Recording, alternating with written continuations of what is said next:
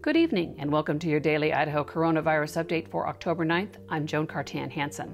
On Friday, the Idaho Department of Health and Welfare added six hundred sixty-two new cases and three new deaths to its statewide total. That brings the statewide total to forty-seven thousand eighty-eight known cases and five hundred six deaths. The deaths were in Bonneville, Gooding, and Kootenai counties. Ada County continues to be a hotspot with five hundred thirty-three cases this week. Twin Falls County had three hundred twenty-three cases, Canyon County had three hundred seventeen cases, and Bonneville County had three hundred fourteen cases. Remember, Bonneville County's population is about half the size of Canyon County.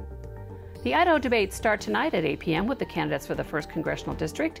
The second Congressional District candidates speak on Monday at eight p m, and the Senate candidates will appear on Friday, October sixteenth at eight p m You can watch all the debates anytime afterwards online.